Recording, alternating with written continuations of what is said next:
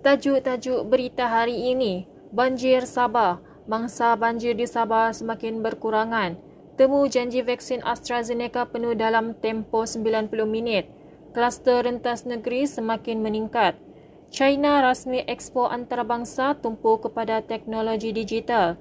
The Rhinos terima pemain dari Perak FC. Assalamualaikum dan salam sejahtera bersama saya Atika Sudin dalam berita UMS FM. Situasi banjir di Sabah menunjukkan perkembangan positif dengan jumlah mangsa yang dipindahkan ke Pusat Pemulihan Sementara PPS menunjukkan penurunan setakat pagi semalam. Jawatan Kuasa Pengurusan Bencana Negeri JPBN Sabah memaklumkan jumlah mangsa yang berlindung di PPS yang sedia ada turun kepada 3,400 orang berbanding lebih 3,900 sebelum ini. Menurut JPBN Sabah, 7 PPS di Tenom telah ditutup menjadikan hanya 20 PPS yang masih beroperasi, manakala di Beaufort, 4 PPS masih beroperasi. Pusingan kedua tempahan janji temu vaksin AstraZeneca penuh dalam tempoh 90 minit dengan 1 juta slot dibuka kepada rakyat Malaysia berumur bawah 60 tahun. Badan Bertindak Imunisasi COVID-19 CITF memaklumkan menerusi Twitter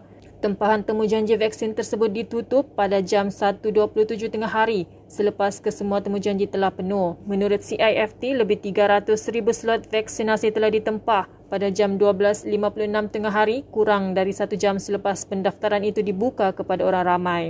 Menteri Kanan Kluster Keselamatan Datuk Seri Ismail Sabri Yaakob memaklumkan kluster rentas negeri merekodkan jumlah peningkatan sepanjang tempoh April hingga Mei tahun ini.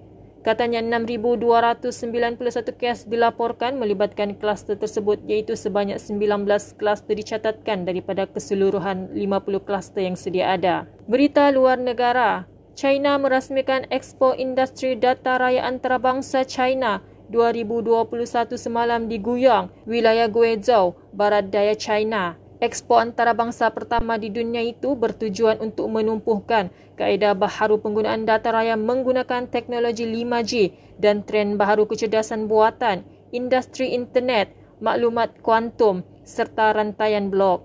Menerusi laporan Pembangunan Ekonomi Digital China 2020, agregat ekonomi digital negara melonjak ke tangga kedua dalam ranking dunia dengan nilai tambah industri teras dalam ekonomi digital menyumbang kepada 7.8% kepada keluaran data negara kasar KDNK. Berita sukan. Pengurus Sabah FC Marzuki Nasir memaklumkan pasukannya menerima pemain bekas pertahanan kiri skuad kebangsaan Nazirul Naim Che Hashim dari Perak FC pada jendela perpindahan kedua Liga Malaysia musim ini. Katanya pihaknya telah menerima pemakluman rasmi daripada Perak FC untuk melepaskan pemain tersebut dan berharap kehadiran Nazrul dapat memantapkan lagi barisan pemain pertahanan skuad The Rhinos. Menurut Marzuki, pemain kelahiran Kuala Kangsar itu telah memohon pelepasan daripada pengurusan Perak FC dan menjadi pemain baharu yang meninggalkan Perak FC. Tajuk-tajuk berita hari ini sekali lagi, banjir Sabah. Mangsa banjir di Sabah semakin berkurangan. Temu janji vaksin AstraZeneca penuh dalam tempoh 90 minit. Kluster rentas negeri semakin meningkat. China rasmi expo antarabangsa tumpu kepada teknologi digital. The Rhinos terima pemain dari Perak FC. Sekian berita dari UMS FM. Berita itu tadi disunting oleh Atika Sudin. Ikuti lebih banyak aktiviti kami di Instagram dan Facebook UMS FM. Jangan lalai terus waspada kerana pandemik COVID-19 belum berakhir. Lindung diri, lindung semua. Hashtag kita prihatin. Salam hormat dan salam sejahtera.